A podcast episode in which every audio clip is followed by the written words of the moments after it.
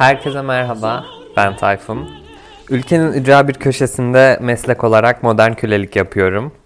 Ee, bu podcast'in ortaya çıkış amacı aslında çok derin değil. Kısaca bahsedecek olursam şöyle ki, hepimiz bir yerlerde bir şeyler tüketmeyi seviyoruz. Online alışveriş sitelerinden asla çıkmıyoruz. AVM'lerde indirim olunca beyin görmüş zombi gibi oralara koşuyoruz. O AVM'lerden çıkarken elimizde karton bardakta kahvelerimiz asla eksik olmuyor. Kimimiz harcadığımız mesailerde varımızı yoğumuzu ortaya koyuyoruz. Kimimiz ise boş zaman geçirmekten aşırı zevk alıyor. Ben de bu tüketim çılgınlığı içinde eğer bir şeyler üretmezsem kendim kaybedeceğimi düşündüm ve üretime geçtim. Aslında bu podcast'in hikayesi bundan ibaret. Bu podcast'te katılımcılar anonim olacak ve bu yayında her şey konuşulacak. O zaman algılarınız açıksa içimden geldi başlıyor. Keyifli dinlemeler. Bu bölüm tetikleyici ögeler içermektedir. En kısa tanımıyla evrim, popülasyon içi gen ve özellik dağılımlarının nesiller içerisindeki değişimidir. İçimden Geldiğinin 3. bölümünden hepinize merhaba. İlk iki bölümden aldığım olumlu veya olumsuz tüm eleştirileriniz için gerçekten çok teşekkür ederim. Bu şekilde gelen geri bildirimler bölümlerin devamlılığı için benim açımdan çok büyük bir motivasyon kaynağı. Bugün biraz tehlikeli sularda yüzeceğiz diyebilirim. Yanımda Kami var. Selam Kami. Selam. Ee, klasik sorumuzu soruyorum. Neden Kami ismini tercih ettin? Çünkü aslında hepimiz birer Kami'yiz. Kami ne demek peki? o zaman tehlikeli sulara doğru ilk kulacımızı atalım. Şimdi Kami ben senin evrim hakkında çok okuduğunu, çok araştırdığını biliyorum. Ama evrim dediğimizde herkes ağzını gevşerek yok öyle bir şey abi ya, maymundan gelmedik abi gibi söylemlerde bulunuyor. E, bu biraz sığ geliyor bana açıkçası. Çünkü araştırmadığımız, sorgulamadığımız bir konu hakkında hiç kimse bu kadar kolay bir şekilde yargıda bulunmamalı. Aynı zamanda araştırmamız da istenmiyor veya bir şekilde belli otoriteler tarafından tabulaştırılmış durumda. Eğer evrim hakkında bilgi birikimimiz maymundan gelmedik abi ya ile sınırlıysa herkes önce bir sosyal medya hesabından çıksın bir zahmet. Ya da bir search sitesine girip evrim nedir diye araştırsın. Ya da en kötü bu podcast dinlesin. Kami o zaman bize şunu açıklar mısın? Evrim nedir? Hatta evrimi açıklamadan önce evrim teorisi diyoruz biz buna. Teori nedir? Bunu açıklar mısın? Tabii. Yani bu konuda öncelikle şunu demek gerek bence. Bize eskiden beri bu konu yanlış öğretildi. İlkokulda olsun, lisede olsun bize sürekli öğretilen şey şuydu. Öncelikle bir hipotez vardır. Bilim insanı ortaya bir, bir konu hakkında yaptığı gözlemle alakalı bir fikir ortaya atar. Sonra bunu ispatlamaya çalışır. İspatladıkça bu e, teoriye dönüşür. Teori daha da güçlenirse yasaya, kanuna dönüşür diye anlatılır sürekli. Ama bu bilimsel olarak yanlış bir şey. Teorinin sanki ispatlanmamış, altı boş, statüde olduğu gibi gösterilir ama bu durum çok farklıdır. Yani onların aslında bahsettiği, kastettiği şey hipotezdir. Ortada daha temellendirilmemiş, daha ispatlanmamış bir fikir vardır. Buna biz hipotez diyoruz. Onların düşündüğü gibi teori demiyoruz. Ya da bir teorinin bir kanuna dönüşmesi gibi bir durum yoktur. Kanun zaten net, açık, tek bir cümleyle oluşan bir durumdur. Mesela bir elma ağaçtan düşer. Ya da ne bileyim canlılar hücrelerden oluşur. Mesela canlılar hücrelerden oluşur kısmını açıkladığımız, nasıl, ne şekilde oluşur kısmını açıkladığımız şeyler teoridir. İşin özünde teori kelimesi halk arasında düşünüldüğü gibi test edilmemiş spekülatif düşünce anlamına gelmiyor. Bundan aslında çok daha fazlası, daha bilimsel, daha dayanıklı, daha gerçeği açıklamaya yönelik bir bütündür aslında teori. Bu yüzden hani evrim bir teoridir, o yüzden gerçek değildir veya daha kanıtlanmamıştır gibi söylemler e, pek doğru değil. Sırf teori olduğu için bir şeye karşı çıkılacaksa o zaman hücre teorisinin de gerçek olmaması gerek veya makine teorisi gibi teorilerin de gerçek olmaması gerek veya şüpheli yaklaşılması gerek. Ama bu konuda sanki bir tek teori ismini barındıran evrimmiş gibi evrim teorisinin daha çok böyle üstüne geliniyor. Ama bu gerçeği değiştirmiyor. Yani evrim teorisinin gerçekliğini azaltmıyor. Yani senin söylediğine göre şu, teori kavramı bizim günlük kullanımımızdan çok daha uzak bir yerde bilimsel anlamda. Peki evrim teorisi nedir? Yeri göğü inleten, duyduğumuzda kafamızı kuma soktuğumuz bu evrim teorisi nedir? Bunu açıklar mısın? Aslında çok basit. Kısaca açıklamak gerekirse evrim, canlıların özelliklerinin, genetik yapılarının zamanla değişmesidir. Evrim dediğimiz şey bu değişimdir. Evrim teorisi de bu değişimin neye, nasıl, ne zaman, hani hangi parametrelere bağlı olarak değiştiğini açıklamaya çalışan bir bütündür. Evrim teorisi budur. Herhangi bir yani nasıl söylesem bir inanç değildir. Hani ben evrime inanmıyorum gibi e, bir cümle aslında yanlıştır. Çünkü evrim aslında inanılacak bir şey değildir. Yani doğanın gerçeğidir ve biz bu gerçeği açıklıyoruz, açıklamaya çalışıyoruz. Yani kısacası şu biz burada bir inançtan değil bilimsel bir teoriden bahsediyoruz. Ve bilimler inançlar evet. üzerinde dönmez. Kanıtlar ve e, gözlemler üzerinden döner. Evrim dedik e, Charles Darwin demesek olmaz. Charles Darwin benim bildiğim kadarıyla evrim teorisini derlerken büyük bir ikilem içindeydi. Ve tüm bu topladığı evet. dataları sunmadan önce yaşadığı ikilemden ve bu ikilemin kendi karar verme mekanizmasını nasıl etkilediğinden bahseder misin biraz? Tabii. Ama öncelikle evrim teorisinin temellerini atan bir Darwin'den de bahsetmek gerek bence. Darwin 1800 yılların başında İngiltere'de çok varlıklı, saygın ve dindar bir ailede dünyaya gelmişti. Babası doktordu, dedesi bilim adamıydı. Yani bunlar kuşaklar boyunca bilimle uğraşan insanlardı. Babası kendisinin tıp fakültesi okumasını istiyordu. Tıp fakültesine gönderdi ama orada Darwin'in işte pek e, bu konuya ilgisi olmadığı ortaya çıktı. Darwin okulu bıraktı. Babası bu duruma sinirlenip onu dönemin cemaat okullarından birine bir kilise okuluna gönderdi. Cemaat okulu. yani sayılır. bir kilise okuluna gönderdi. Aynen. Harika. Orada hem e, dini eğitim alıyordu hem bilimsel eğitim alıyordu. Bu şekilde eğitim hayatı devam etti. Orada bir hocasıyla yakınlaştı. Bir biyoloji profesörü hocasıyla. Aslında doğa tarihine ve türlere olan ilgisi de temelleri o zaman da atıldı. Hocasının yardımlarıyla o dönemdeki bir keşif, bir bilim seyahatine katılabildi. Beagle isimli bir gemiyle yaklaşık 5 yıl sürecek bir yolculuğa katıldı.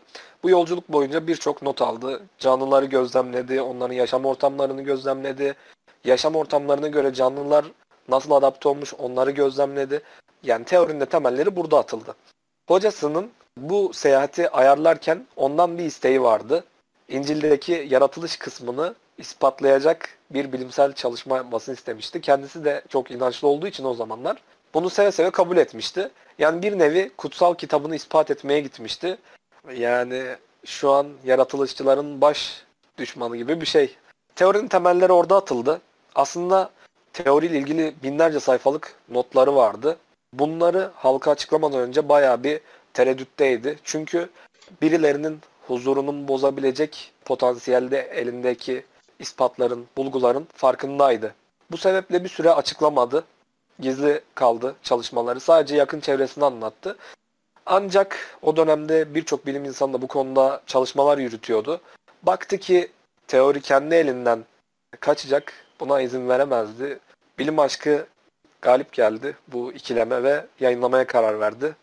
Tabi tepkiler de o zamandan beri devam etmekte hala farkındasınızdır. Yani peki Darwin'de inançlı bir insandı dedik. İşte türlerin oluşum evet. ve evrilme aşamalarını yani bu tüm sürecin inanç sistemlerince reddedilmesinin nedeni ne olabilir? Ben şunu anlamıyorum ya. Burada ortada büyük bir tabu var ve bu tabuları yıkabilmenin en güzel yolu tabu olan şeyleri konuşmak. Çünkü e, konuşuldukça tabu olmaktan çıkar.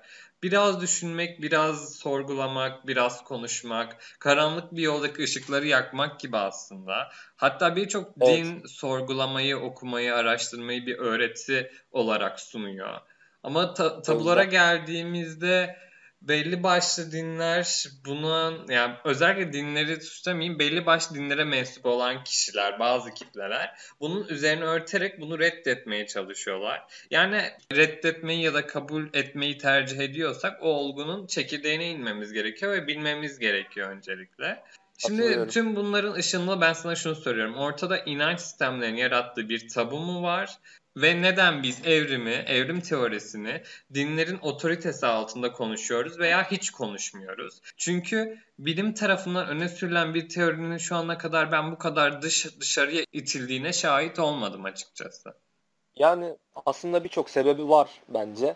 Yani kendi ülkemiz için konuşursak benim gözlemlediğim kadarıyla biraz dini sebeplerden ötürü insanlar bu teoriye biraz uzak bakıyor. Hatta üstünde hiç düşünmemek istiyor kafalarının karışmaması için mi dersiniz artık? bunu düşünmenin, sorgulamanın günah olduklarını düşündükleri için mi dersiniz bilemem. Ama bence birinci sebep bizim ülkemiz için dini. Peki ne, ee, ne tarz dini sebeplerden bahsediyoruz burada? Yani hani yani şöyle. İnançlar Hı. ne diyor bu konuda? Aslında toplumda bir e, yanlış algı var. Daha doğrusu bu algının arkasında farklı niyetlere sahip insanlar da olduğunu düşünüyorum ben. Sanki evrim teorisini kabul edince, varlığını kabul edince, e, bulgularına Aa, evet bu mantıklıymış deyince ateist oluyormuşsun gibi ya da e, dinleri reddediyormuşsun gibi bir durum var. Bir algı var, bir düşünce var. Ama yok öyle bir şey yani tamamen saçmalık. E, evrim herhangi bir dini görüşü karışmaz yani. Herhangi bir dini görüşü reddetmez. Şu din yanlıştır, şu din doğrudur demez. Yani evrim bunlarla ilgilenmez. Evrim sadece yani evrim teorisi sadece bu doğadaki gerçeği açıklamaya çalışır.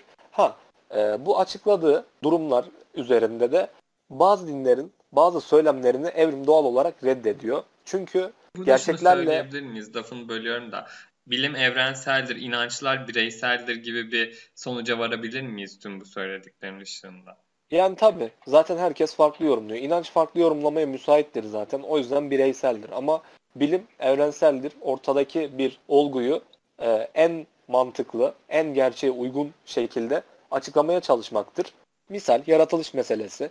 Yaratılış meselesine gibi canlıların bir anda son haliyle ortaya çıkmasına karşı çıkar. Yani bunu reddeder. Onun yerine kademeli oluşumu savunur.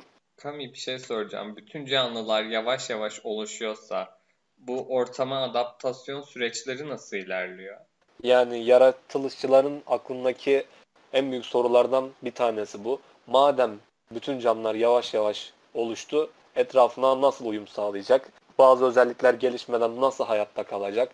Yok işte ciğeri olmadan madem bir canlı nasıl karaya çıkacak falan gibisinden soruları var. O yüzden bütün canlıların e, mükemmel ve son haliyle bir anda ortaya çıktığını düşünüyorlar. Çünkü o ara geçiş durumlarında hayatta kalamayacağını düşünüyorlar. Ama böyle bir durum yok. Zaten şu anda da etrafımızda görüyoruzdur. Bütün canlılar hatta hiçbir canlı mükemmel değildir. Yani mükemmelliğe girmişken benim gözlerim 5,5 derece miyop ve yani. bana genetik olarak miras kalmış. Yani mükemmellikten bahsediyorsak Aynen. böyle bir genetiğin miras kalması ya da Aynen e, olmaması gerekiyor. Genetik ve metabolizma hastalıklarıyla doğan bir sürü birey var ve bunların da muhtemelen DNA'sındaki herhangi bir gen dizilimi, bir kodda bir pürüz var ki dezavantajlı şekilde doğuyorlar. Yaşayabiliyorlar da yani. Evet. Demek yaş- ki oluyormuş. Tıp ilerledi ve yaşayabiliyorlar. Böyle e, ufak noktalarda da e, çatışmalar olunca sanki evrim din düşmanıymış gibi anlaşılıyor. Ama durum öyle değil tabii ki. E, yaratılışı kesimin evrimi yanlış anlatması da etkili aslında bu konuda. Hatta belki dini görüşe bağlı kalan kesimden daha etkili bile olabilir bence. E, bilinçli olarak birileri sırf bu çıkarları için insanlara evrimsel biyolojinin bulgularını ve söylediklerini cımbızlayarak, işine geldiği kısımları yanlış anlatarak buradan kendilerine pay çıkarmaya çalışıyorlar. Yani buna en büyük örnek mesela aklıma ilk gelen Kambriyen patlaması örneği. Kambriyen patlamasında yani sanırım kulağa herhangi bir dönemi kapsayan bir cümleymiş gibi geliyor, bir ifadeymiş gibi geliyor daha doğrusu. Tam olarak yani, ne Kambriyen e, patlaması? Heh, çok eskiden yani 500 milyon yıl öncesinden olan bir tarihi bir dönem. Yaklaşık 12 milyon yıllık bir dönem. E, bu dönemin ne önemi var? Şu anki yaşayan türlerin çoğunun kökeninin bu dönemde atıldığı düşünülüyor. Hayat için uygun şartların oluşması çoğalmayı, yaşamı, evrimi arttırıyordu. Böyle uygun bir dönem yani? Bu dönemde kabuklu ve ilkel omurgalı birçok canlı ortaya çıkmaya başladı. Ve bu canlılar da hani kabuklu falan olduğu için fosilleşmeye de e, gayet müsaitti. Öyle olunca bu zamanlardan elimize birçok fosil kaldı. Şöyle bir geçmiş e, dünyanın geçmiş katmanlarına baktığımızda sanki o dönemde birçok canlı bir anda ortaya çıkmış gibi elimizde bir sürü fosil bulununca hayat sanki o dönem başlamış gibi o dönemde bir anda puf diye canlılık ortaya çıkmış gibi bir algı oluştu. Bu döneme de Kambriyen patlaması adı verildi. Yani şöyle sanırım o zamanlar arkeoloji çok gelişmemişti ve aynen, e, aynen. ulaşabildiğimiz fosiller çok kısıtlıydı. Bu Evet. Ulaşabildiğimiz fosiller de daha eski türlerin yani eski demeyeyim daha ilkel e, canlıların fosillerine ulaşamadığımız için sanki canlılık bir Evet. anda e, daha önceki Evet, türlerimiz yokmuş gibi bir anda başladı gibi lanse mi edildi? Aynen o şekilde anlatıldı. Hatta e, yakın zamanda bu Kambriyen patlaması örneğini kullanarak bazı liselerde, ortaokullarda konferanslar verildi. Evrim karşıtı konferanslar verildi ve o konferanslarda da sanki canlılık bu dönemde birden ortaya çıkmışçasına 150 yıl önceden kalan makalelerle örnekler anlatılıp insanlara farklı bilgiler verildi. Yine bizim ülkemizde birilerinin bilinçli olarak yanlış anlattığını söylememin sebeplerinden biri de buydu mesela.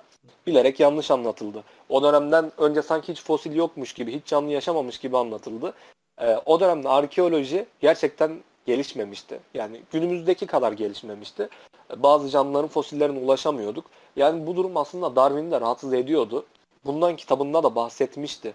Daha önceki devirlerden neden elimizde fosil bulunamadığına dair açıkçası tatmin edici bir cevabım yok diye de kitabına yazmıştı. Yani bunu yazacak kadar da cesur bir insandı bence. Bunu herkesin yazabileceğini düşünmüyorum. Kambriyen patlamasının kapsadığı dönemden önce de daha ilkel kabuklara geçiş aşamasındaki canlıların bulunmuş olması gerekiyordu.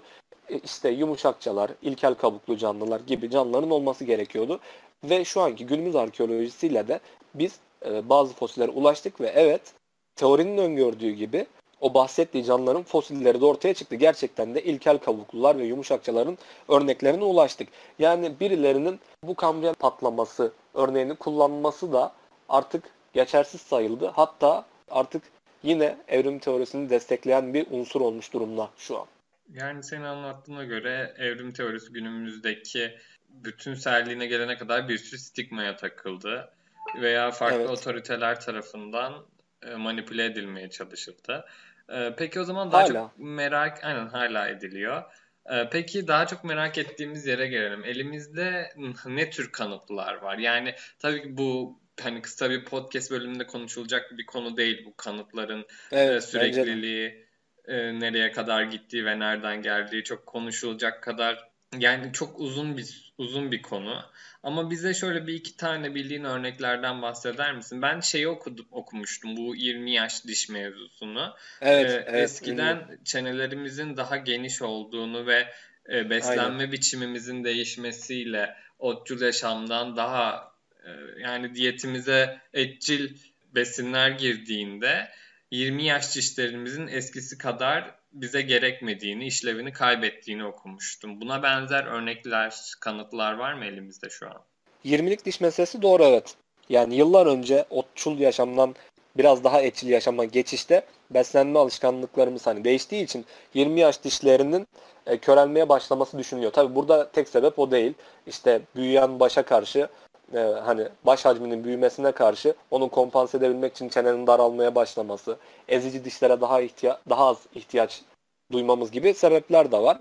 20'lik diş günümüzde de bazı insanlarda olup bazılarında olmadığı için aslında evrim için çok güzel bir örnek bence de. E, yine başka bir örnek apendiks organını sayabiliriz. Bu otçul yaşamlarımızdan bize bir hatıra bence.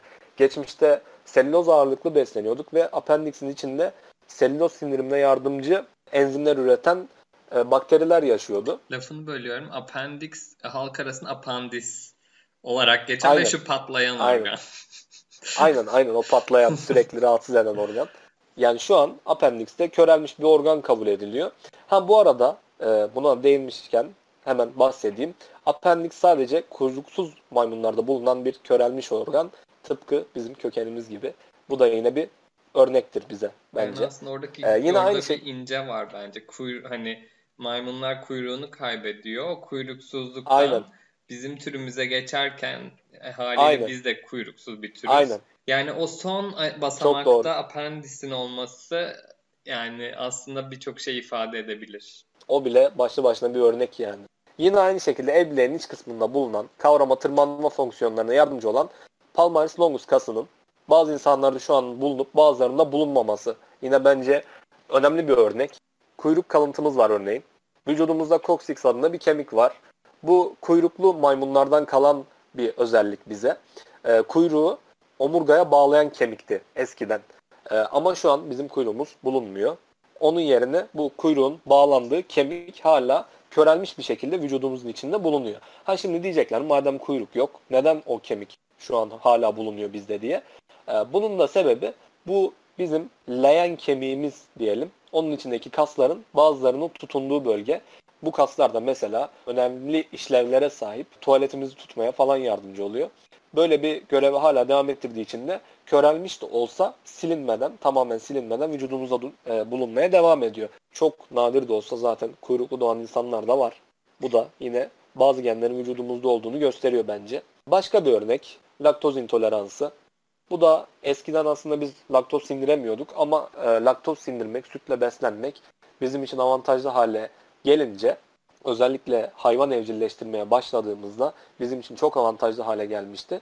Laktozu sindirebilenler daha çok hayatta kaldı ve genlerini daha fazla yayabildi, daha fazla üreyebildi. Bu sayede şu an e, dünyada insanlar e, laktozu sindirebilmeye başladı. Tabi herkeste olmadı bu. Bazılarında oldu, bazılarında olmadı. Biz buna şu durumda intolerans yani sanki laktoz alınca rahatsızlığı oluşan rahatsızlığı bir hastalık gibi görüyoruz. Ama aslında önceden bizim genlerimizde olan doğal olan şey buydu. Laktozu sindirememek.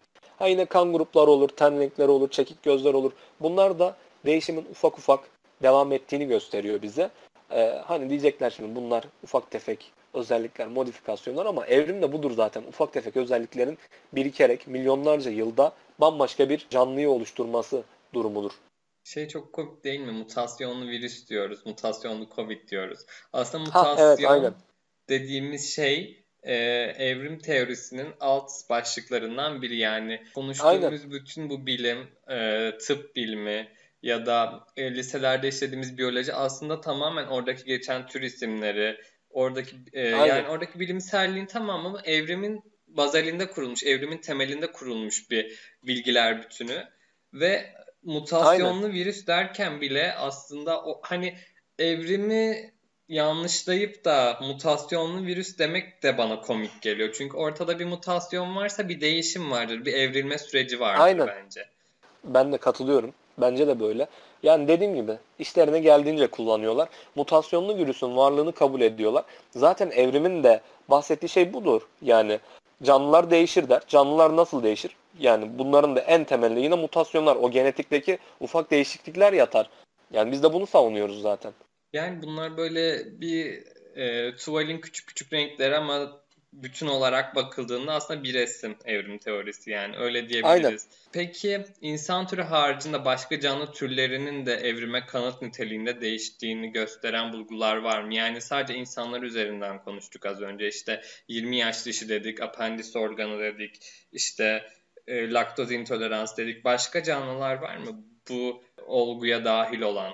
Yani diğer canlılarda aslında elimizde daha çok örnek var diyebiliriz. Çünkü ufak bir canlı grubundansa bütün yaşayan canlıların içindeki örnekler tabii ki daha fazladır.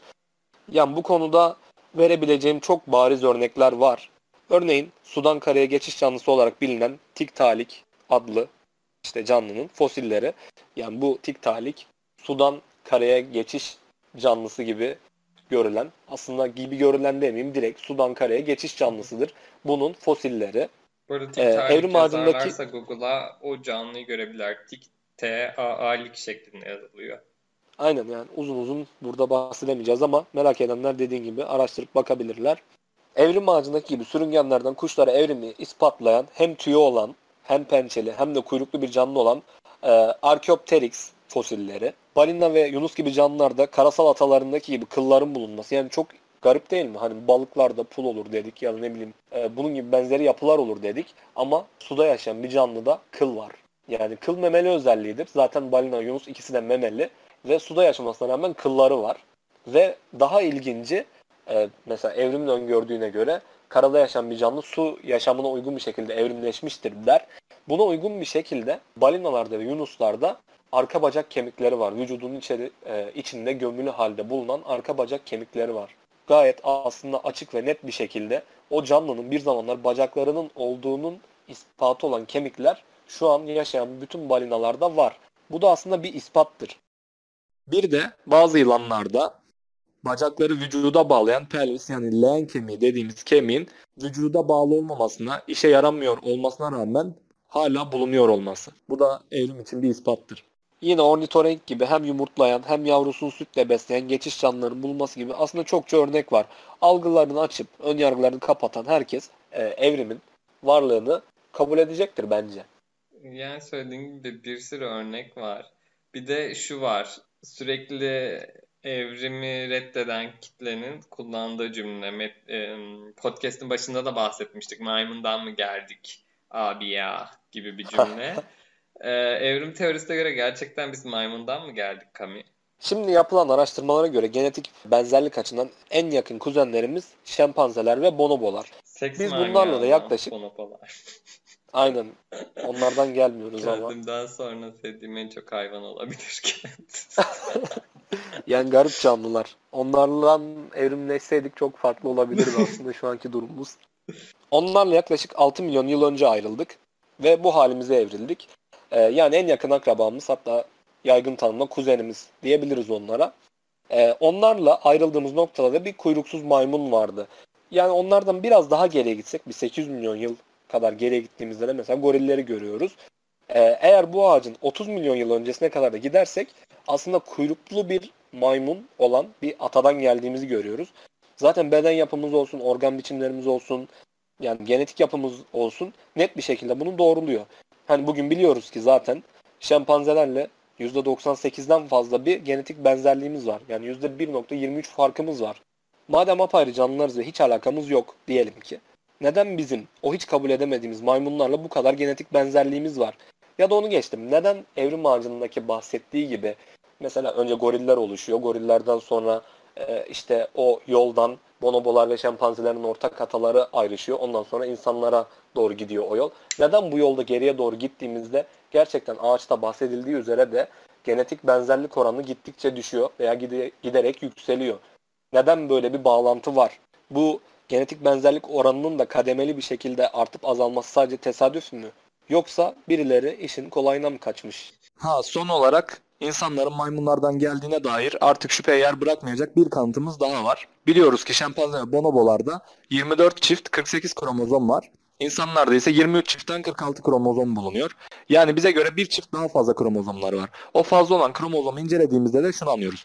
Şempanzelerdeki 2A ve 2B olarak adlandırılan kromozom bizde ikinci kromozom olarak birleşik halde bulunuyor. Peki bunu nasıl anlıyoruz? Bundan nasıl emin oluyoruz? Bunun iki ispatı var. Birincisi bu kromozomların dizilerine baktığımızda 2A ve 2B'nin bizdeki ikinci kromozomla tamamen aynı olması. İkinci ve en bariz ispat ise telomerler. Telomer dediğimiz yapılar basitçe kromozomların uç kısmında bulunan kromozomları koruyan kısımdır. Dediğim gibi sadece kromozomların uç kısmında bulunuyorlar. Ama nedense bizim ikinci kromozomumuzda uçlardakine ek olarak tam ortasında bir tane daha telomer bölgesi var. Ve bu telomer bölgesi de normal telomerlerin iki katı uzunluğunda. Yani buna da şu şekilde ulaşabiliriz sadece. İki tane normal kromozom alıp ucuca eklersek ortada iki telomerli, uçlarda birer telomerli bölgeler elde ederiz. Bizim ikinci kromozomumuz da tam olarak bu şekilde. Yani bu da genetik olarak direkt ispatıdır bu durumun. Yani Uzun lafın söyle. kısası. Maymundan geldik mi gelmedik mi? Kesinlikle maymundan geldik. Yani direkt e, kandırma şey, yok yani direkt maymundan geldik. Yaparmışım maymuna da gidebilirdik diye. yani nazından geldik.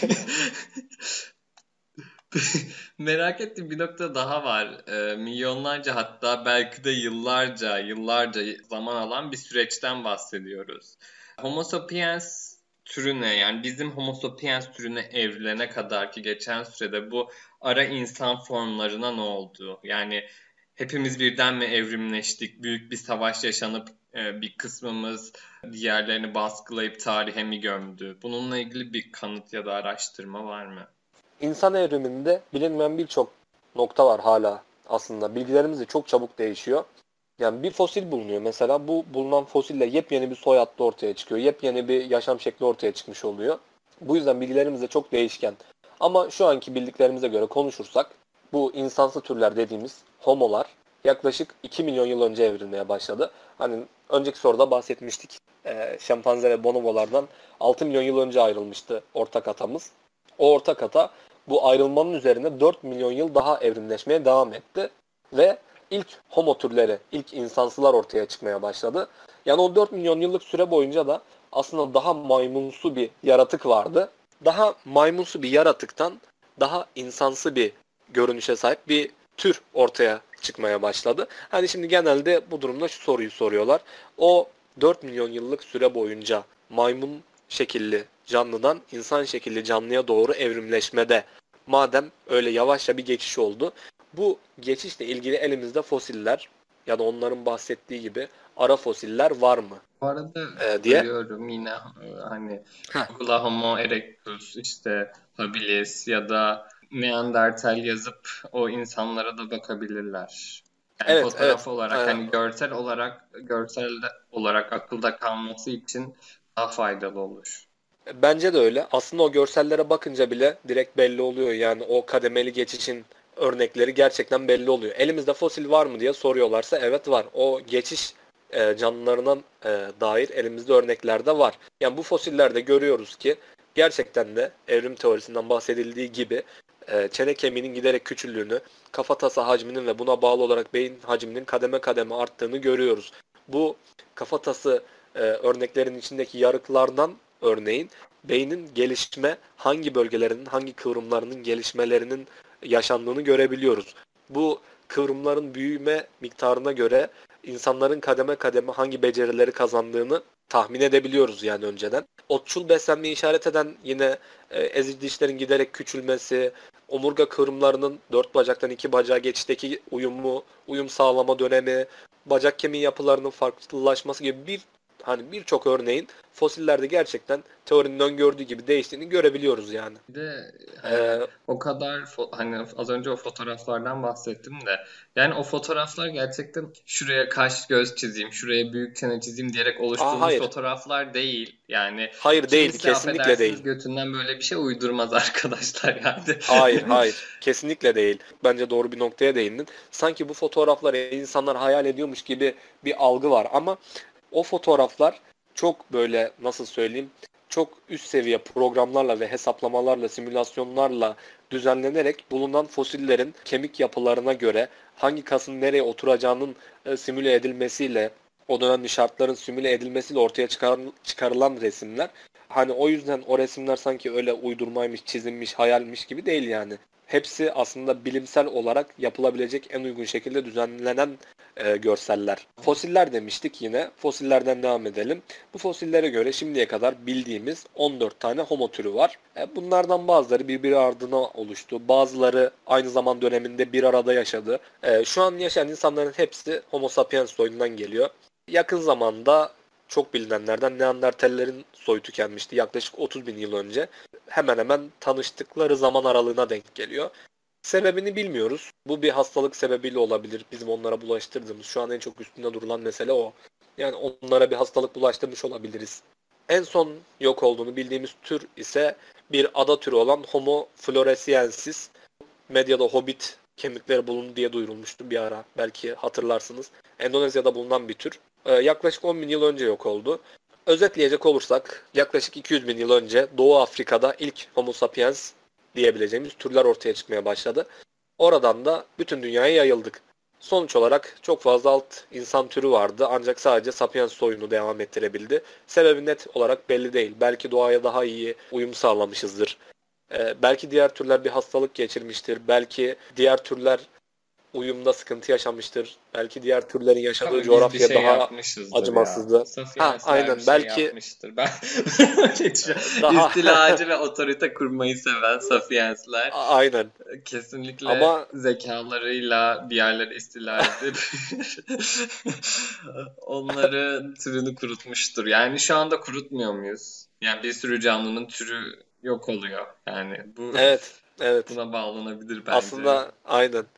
Türümüzün sanırım genetik olarak gelen bir özelliği. istilacı. istilacı ve kendimizden olmayanı kabul etmeyen bir e, yapımız var her konuda. karakter açısından da bakıldığımızda bizden olmayanı kabul etme konusunda çok büyük sıkıntılarımız var. Ben, ben de O yüzden düşünmüştüm. aynen. O yüzden keşke bonobolardan gelseydik. Daha sevecen olabilirdik. onları gerçekten. Harikalar canım bonobolar. Peki şimdi şunu diyoruz. Biz suda suda başladı yaşam ve karaya geçtik. Yani bu arada herhangi bir formun olması gerekmiyor mu?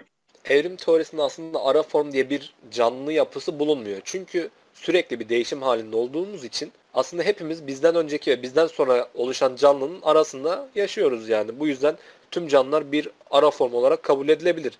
Çünkü sabit bir canlı yok. Dediğim gibi bir öncesi vardır, bir sonrası vardır. Biz de arasındayızdır. O zaman hepimiz ara formuzdur. Bu açıdan baktığımızda özellikle belli bir tür, belli bir geçiş canlısı aramak biraz saçma duruyor. Ama genelde evrim karşıtları da buradan saldırmayı tercih ediyor. Genelde işte ara form yok, geçiş canlısı yok gibi söylemlerde bulunuyorlar. Yani bu söylemleri de dediğim gibi e, bilimi biraz geriden takip ettikleri için tezleri, söylemleri de geriden kalma. Yaklaşık 100-150 yıllık söylemlerle saldırıyorlar hala. Ara form yok gibisinden. Ama bahsettikleri şey hem su hem kara yaşamına e, yarım yamalak uyum sağlamış canlılarsa evet elimizde örnekler var. Daha önceden bahsettiğim gibi tik talik olsun. E, şu anki hala yaşamaya devam eden e, çamur zıp zıpları olsun. Araştırıp bakabilirler. E, akciğerli balıklar şu anki evrim teorisinin öngördüğü şekilde geçişi ispatlayan canlılar. Yani şu an elimizde o kadar çok fosil var ki yumurtlayan canlılardan memelilere geçiş için fosiller hatta günümüzde yaşayan örnekleri direkt var. E, prokaryotlardan ökaryotlara geçiş için ara tek hücreli canlılar bile bulundu şu an yani. Tırnak içinde şunu söyleyebilir miyiz? Hepimiz birer aslında ara formuz. Aynen. Hepimiz ara formuz diyebiliriz. Belki bizden sonra yaşayacak daha gelişmiş bir türde bize bakıp bizi reddedecek. Biz Homo sapiens'ten gelmedik diyecekler. Belki biz onların ara formlarıyız. Bilemeyiz yani. Ya da belki bir nesil sonramız bile topluma daha avantajlı bir özellik ortaya çıkartacak ve bu belki de yıllar yıllar sonra fark edilecek. Aynen. Öyle bir durum da olabilir. Yani burada evrim dedik, bilim dedik, bilim evrenseldir dedik. Bir gün bilim otörleri çıkıp evrim teorisi çürütüldü şeklinde açıklamalarda bulunurlarsa evrim teorisinin gerçekliği konusunda nasıl bir tutum sergileyeceksin Kami? Şimdi yani aslında sorunun içinde çok önemli bir şeye değindin. Varsayalım ki bir gün dedin evrim teorisi bilim otoriteleri tarafından çürütüldü. Bence en kilit noktaya parmak bastın. Yani bir gün evrim teorisi gerçekten çürütülürse ki mesela şu an dünyadaki bence en e, güçlü bilimsel temeli en sağlam teorilerden biri. Dediğim gibi 160 yıldır binlerce bilim insanı on binlerce makale yazarak bu teoriye hayatını adıyorlar adeta. Bir gün çürütülürse bu yine bilim otoriteleri sayesinde, evrimsel biyologlar sayesinde, jeologlar sayesinde, arkeologlar sayesinde olacak. Oturduğu yerden sallayıp da e, işte şundan gelmiş olamayız, şunlar yalan söylüyor, o fosiller doğru değil, o fosiller sahte gibi asılsız söylemlerde bulunan insanlar çürütemeyecek. Yine çürütenler bilim insanları olacak. Araştırmadan, okumadan, kalıplaşmış fikirleriyle eleştiriler yapanlar, YouTube üzerinden sokak röportajları yapanlar, evrimi tek soruda çürütenler, evrimi çürüttüğünü iddia eden kitaplar yazanlar ama aslında en ufak bir elinde bilimsel bir çalışma olmayanlar, kedicik tayfa, çeteci tayfa, din adamı tayfa. Bunların hiçbiri başarılı olamayacak. Yine bir gün çürütülürse evrimi bilim insanları çürütecek diyorum. Olur da bir gün bu teori tamamen geçersiz olursa yani bir şekilde çürütülürse yani ben de yine bilimi salmaya devam edeceğim ve bilimsel kanıtları olduğu sürece de bunu kabulleneceğim yani. Bilimin gelişimi hızının şu an dünyanın birçok yerinde çok farklı otoriteler tarafından çok büyük bir hızla ilerlediğini de söyleyebiliriz bilimsel araştırmaların. Bence bireylerin bu süreçte bir yerden bunlara değmeleri gerekiyor. Yani bunu bir önceki yayınımda da bahsettim. Hepimizin elinde akıllı telefonlar var. Bir şeyleri araştırmaya yaklaşsak olduğumuz yerin çok uzağında olabiliriz diye düşünüyorum. Yani öyle ya da böyle sorgulamanın esas alındığı toplumlarda birçok konu özgürce konuşulabilir. Ee, biz buna ifade özgürlüğü diyoruz aslında ve iki ucu boklu değneğe benzetebiliriz ifade özgürlüğünü. Bu değneği elimizin boka bulaşmaması için ortasından tutmamız gerekiyor. Çünkü bir ucundan tutarsak e, çok pasif bireyler, düşüncelerini ifade edemeyen bireyler olarak kalırız. Diğer ucundan tutarsak da başkalarının özgürlük alanlarını ihlal edebiliriz. Çünkü ifade özgürlükleri başkalarının e, özgürlük alanlarını ihlal ettiğimiz zaman sona erer. Yani evrim teorisinin yanında olursunuz, karşısında olursunuz. Burası sizin karar verme mekanizmasını bağlayan bir durum. Ama sen bugün benim yanımda olduğun için çok teşekkür ederim Kami. Ne demek? Asıl ben teşekkür ederim. Tepki toplayabileceğimiz bir konu bu. Halkın da algılarının kapalı olduğu, gözlerini kapattığı bir konu. Bu konuyu tekrar konuşabilmemiz için, tekrar tartışılabilmesi için bir ortam oluşturduğun için asıl ben teşekkür ederim. Benim bu yayın için, podcast yayını için e, isteğim insanlara bir şey ispatlamak ya da insanlara bir şey kabul ettirmek değil de acaba sorusunu akıllarda uyandırabilmek de acaba gerçekten böyle bir şey olabilir mi diye insanların aklında bir soru işareti oluşturabilmekti. Umarım oluşturabilmişizdir diyorum. Aklınızda bulunan tüm merakların sorgulamaya dönüşmesi dileğiyle diyelim. Ve öyle diyelim. bu, bu yayının introsunda da boşuna bu yayında her şey konuşulacak demiyorum. Bu ifadenin hakkını tam anlamıyla verdin bence. O zaman bir sonraki bölümde görüşmek üzere.